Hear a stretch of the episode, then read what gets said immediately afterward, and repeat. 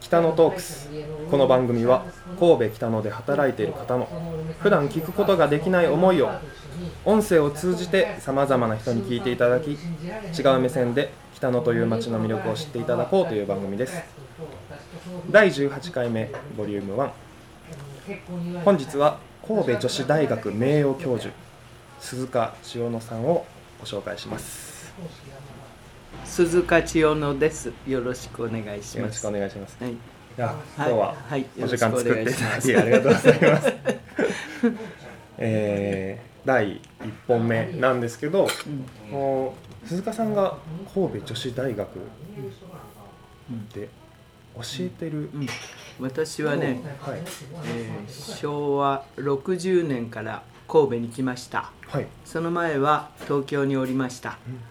えー東京で育ちましたが、神戸女子大学であの仕事があったので、はいこちらに来ました。はい 私の専門分野は古代文学です。古事記万葉集不土記といったあたりが専門です。はい、えー古代の文学、えー神話ですね、えー神様のお話とかね、えー神話。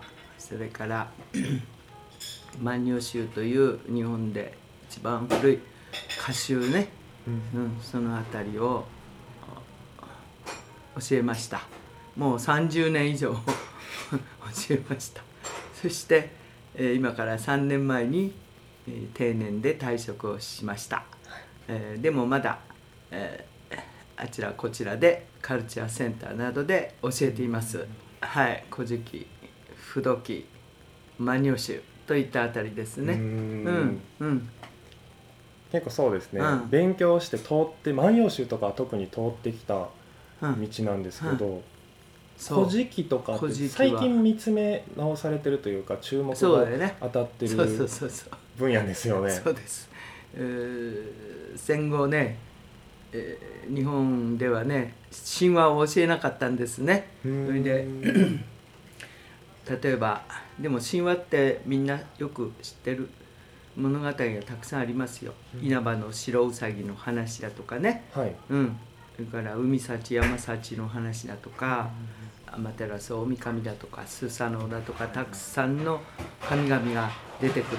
うん。うん、日本は多神教の国だからはい。ね、えーそれぞれえー神様はたくさんいてそれぞれの場所にまあへ自然ですね、えーうん山とかはい。海とか、うん、木とか水とかみんな神様ですもんね。そういう神様の一番源流を描いているのが「古事記」という本ですよ。あーなるほど。ええうん、それぞれ役割がね神様の役割が違うんですけどね、ううん。ん、でも面白いです「古事記」というのは。意外とそのうん。神様の名前は知ってるけれども、何の神なのかっていうのを知らなかったりとからないすることが。多いですよね。例えばアマテラス。アマテラスってね。例えば、えーこれはまあ太陽の女神だと、はい。ね。えーその弟はスサノオで。あー暴風神で、はい。えーしかしいいいいこともあるんですね。ヤマタノオロチを退治したりね。まあそれは聞いたことありますね。うん。はい。そういうこうう農業神でもあるしそれから洪水を鎮める神でもあるしいろんな役割をスサノオは持ってますね、はい。持ってる。うん。それでまあ令和に変わったじゃないですか、うんこの前受け継ぎというか、うん。そのそうですね。刀とそうです。そうです。天皇家というのが日本の王様なんだけど、うー天皇家はもう随分古くそれこそ2700年3000年近く前に日本に最初のお王朝を築いた家ですね。家です。そのうレガリアっていうかね3種類の宝物を持ってる、うん。うん、それがあ剣とが鏡と勾玉だと、はい。うん、これもみんな「古事記」にあの書かれています。で最初にねやはり勾玉という玉をはい。天照大神のお父さんはこのお日本の国を生んだはい。イザナギイザナミ。はい。ね。はい。うん、そのお父さんの方イザナギっていう神様。お母さんはイザナミ。うん、でそのお父さんのイザナギが最初この世を治めていたんだけれども、はい。それをお今度は引退するにあたってアマテラスに譲るの。あでその時に大きな首にネックレスをかけていた勾玉を、はい。うんがいっぱいついた首飾りをしてた。それをアマテラスにあげてうん。与えてはい。そしてこの世をお前に任せると。うん。こういうふうに言ったんですね、うん、それが最初です。勾玉です、はい。うん、それからもう一つの剣はねはい。うん。さっき話したヤマタノオロチっていうはい。ね、スサノオがはい。ヤマタノオロチという、うーまあ洪水ですよね、うん、大洪水となって、えー攻めてくる。そのヤマタノオロチをお殺して、えーそしてその体の中から取り出したのがえー三種の神器の一つの草薙の剣というものです。それが天照大神に献上されたと、これが2つ目、うん。えーそれから3つ目は鏡ですね。鏡は、えーこの天照大神のお孫さんが地上の王様になって下ってくる時に、えー私だと思ってこれ大切にお祭りしなさいって言ってね祀ったのが鏡です。そうなんですそうです。それは最初にみんな3種類は伊勢の伊勢の地に下されたってことが書いてあるんですね。伊勢神宮、はいそこで伊勢神宮ができるわけですよねうん。これが天皇家のうん祖先の神様の天照大神のをお祭りする神社としてあるわけですね。うん、でもう一方はあー出雲大社です。はい。出雲大社はこの日本の国が、まあ、天照大神によって、えー支配される支配っていうか王様天照大神が王様になる。その天皇家が王様になるその前に日本の国の王様ははい。大国主だったと書いてある。はいはいはい。大国大主国主。たくさんの国を支配するその棟梁だったんですね。名前の通りそうです。ね大国の主だったうん。うん、って書いてある。うん、でその大国主が天照大神に私の国を全部譲りますと。あげます。はい。その代わり出雲だけは譲りません私は出雲に引退しますからはい。出雲にあの大きな神殿を建てて私を祀ってくださいっていう。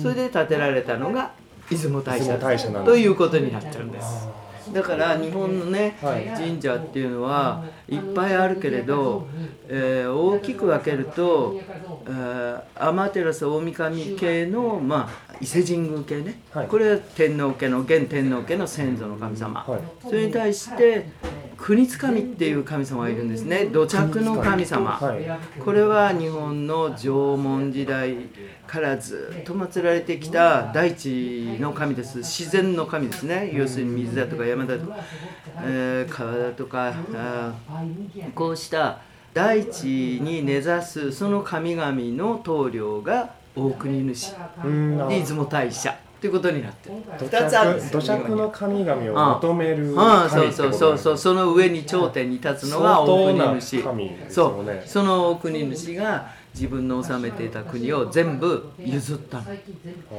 譲って天照大神がおのお孫さんが、はい。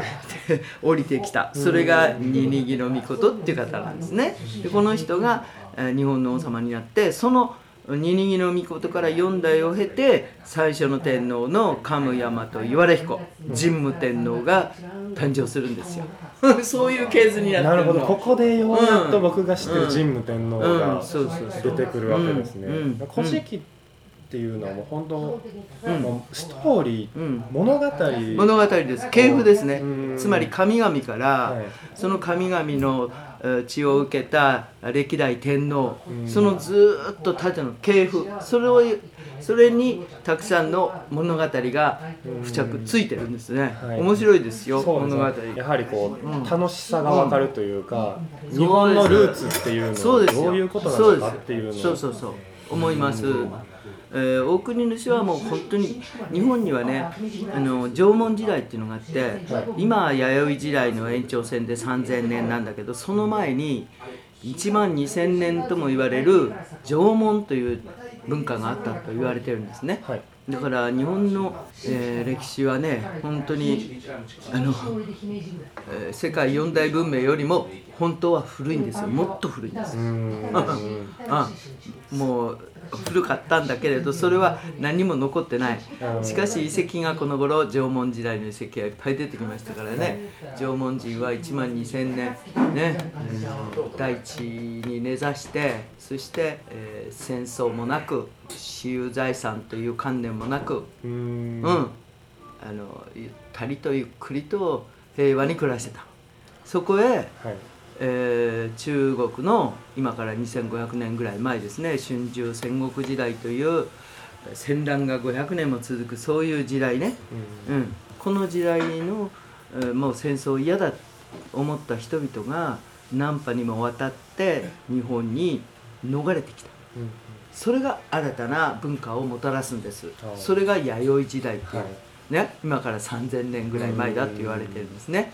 うん、でその時に戦争とかね、うん、戦うとかね。はい。それから私有財産自分のものという財産観念みたいなものも持ってきたし、はい。まあ、鉄の文化もす水田稲作の文化も持ってきて南波にも渡って日本にやってきた。うんということなんです。人としてこう統率を取るようになってきたりそうです。そういうそう。頭がこそうです。賢くどんどんなっていってそうそうそう文化が生まれてそうそうそうで水田稲作の文化がはい日本に根付くわけですよ、うん。水田でお米を作るというこれが弥生時代なんです、うん。でその中のたくさんやってきた人々の一人がい一人の家一つの家が現天皇家の先祖ということになると思います、うん。そしてで天皇家の先祖は土着の縄文時代の大国主ですよ。代表するのは大国主。そういう大国主のとあの、まあ、融合してっていうかね。うーん。人間的に言えばまあ根結してねはい。日本人が誕生したってこういうこういうことになると、うん、だからあの天皇家の先祖は海の向こうからやってきたかもしれないけれど、うん。土着の人々と一緒にうんあの共同でね耕してそして田んぼのほとりに住んでで国ができた。日本の国っていうのができた。だから日本の国は水田稲作によってできた、うん、水田稲作文化ですね、うん、定住したんですね。定住したんですねうん、こでれを今こんな話で10分ちょっと終わんないよ。10分でまとめるのは本当にそれ多い話だとは思うんですけど、まあ壮大なお話ですけどまあ、も、これは、うん。ね、興味をうん持たれてる方もたくさんいると思うので、うん。まあ、自分なりにこう調べてうん。見てもらってうん。の方がいいかもしれないですね。そうですね。そうですね。はい、1本目はこのタイミングで、はいこれではい、終わりたいと思います。はいまた次週もよろしくお願いします。はいはいはい、ありがとうございました。どうもどうも失礼しました。